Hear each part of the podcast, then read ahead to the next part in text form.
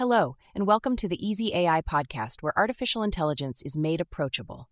I'm your host, Nova, and today we're delving into the exciting world of large language models with our returning guest, AI expert Isabella McCarthy. Welcome back, Isabella. Thanks, Nova. It's great to be here again to chat about one of the most fascinating developments in AI these days. So let's jump right in. Could you start by explaining to our audience what large language models are? Absolutely. Large language models, or LLMs for short, are advanced AI systems designed to understand and generate human like text. They are trained on vast amounts of data, which helps them predict the next word in a sentence. Kind of like when you're texting and your phone suggests the next word. These models have been in the news a lot lately. What makes them so significant? Their significance comes from their ability to handle a wide range of language based tasks. Think of translation, summarization, question answering, and even writing code. The versatility and the sophistication of the responses they can produce are truly what set them apart. Now, I've heard terms like GPT 3 and BERT being thrown around. Are these different types of large language models? Exactly. GPT 3, which stands for Generative Pre trained Transformer 3, and BERT, which is short for Bidirectional Encoder Representations from Transformers, are two different types of LLMs. GPT 3 is known for generating text, while BERT excels at understanding context within language. The word transformer sounds pretty sci fi. What does that mean in this context? Transformers are a type of neural network architecture that's particularly good at handling sequential data, like language. They use something called attention mechanisms to weigh the importance of different words in a sentence, which allows them to be highly effective for language tasks. And when we talk about these models being pre trained, what are they being trained on? They're trained on colossal data sets compiled from the internet books, articles, websites, all sorts of text. This pre training phase is where the model learns the patterns of language, grammar, and even some world knowledge. So they're not starting from scratch when they're put to use. Not at all. After pre training, they're fine tuned on more specific data to excel in particular tasks.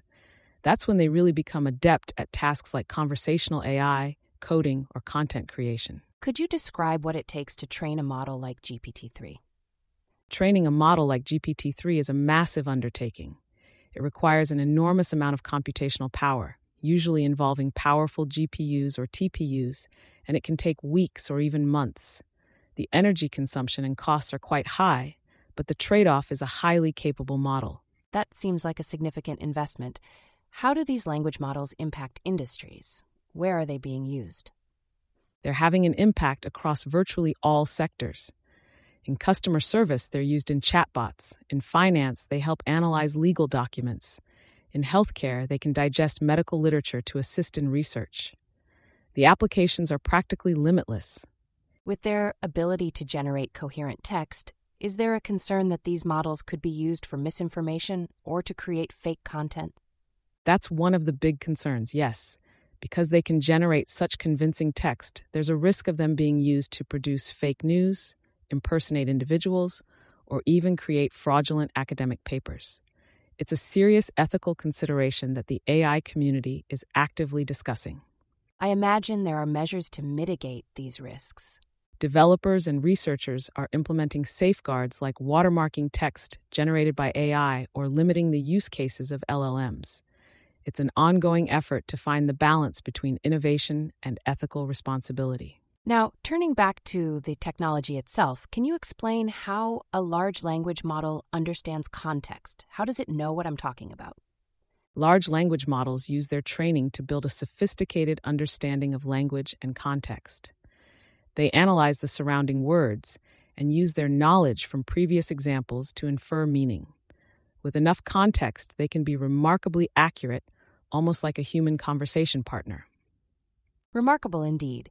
Can these models also understand different languages or dialects? Some of them can, especially the ones trained on multilingual datasets. They have a grasp of multiple languages and can often translate between them or recognize different dialects to some extent. That's impressive. There's a term I've encountered lately fine tuning. Could you elaborate on what that means? Fine tuning is the process of taking a pre trained model and further training it on a specific dataset.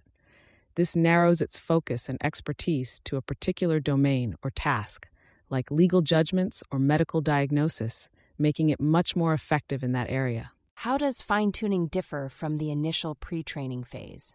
Pre training is broad, designed to give the model a wide ranging understanding of language. Fine tuning is targeted, aiming to make the model an expert in a specific domain by focusing on a narrower subset of data. Is it possible for everyday users or businesses to do this fine tuning, or does it require specialized knowledge? It's getting easier as more tools become available, but it still generally requires someone with machine learning expertise. The process can involve adjusting hyperparameters, managing training datasets, and evaluating model performance. You've mentioned hyperparameters. Can you explain what those are in the context of training LLMs? Hyperparameters are the settings used to control the training process. They might define how quickly the model learns, how much to weigh existing knowledge versus new information, and other aspects that influence the training dynamics. Are these models getting better over time? What's the trajectory look like? They're improving rapidly. Each new generation is more capable, more efficient, and understands language nuance better and with advancements in AI research, we're likely to see ongoing enhancements for many years to come. What's the learning curve for creating or managing these models for someone in the tech industry? It can be steep. Understanding the theory behind machine learning and specifically LLMs is crucial, and practical skills in programming and data science are also needed. However, there are also more user friendly interfaces being developed that abstract away some of the complexity. As for the future, what advancements can we expect to see with large language models? We can expect them to become more efficient, both in terms of computation and energy consumption. There will also likely be progress in areas like understanding nuance, handling ambiguity in language, and better alignment with human values and ethics. Before we wrap up, do you have any advice for those interested in learning more about large language models and maybe even working with them? Start by understanding the basics of AI and machine learning. There are great online courses and resources available now. Then, get hands on experience with existing models like GPT 3 or BERT. Finally, stay updated on the latest research because the field is evolving incredibly quickly.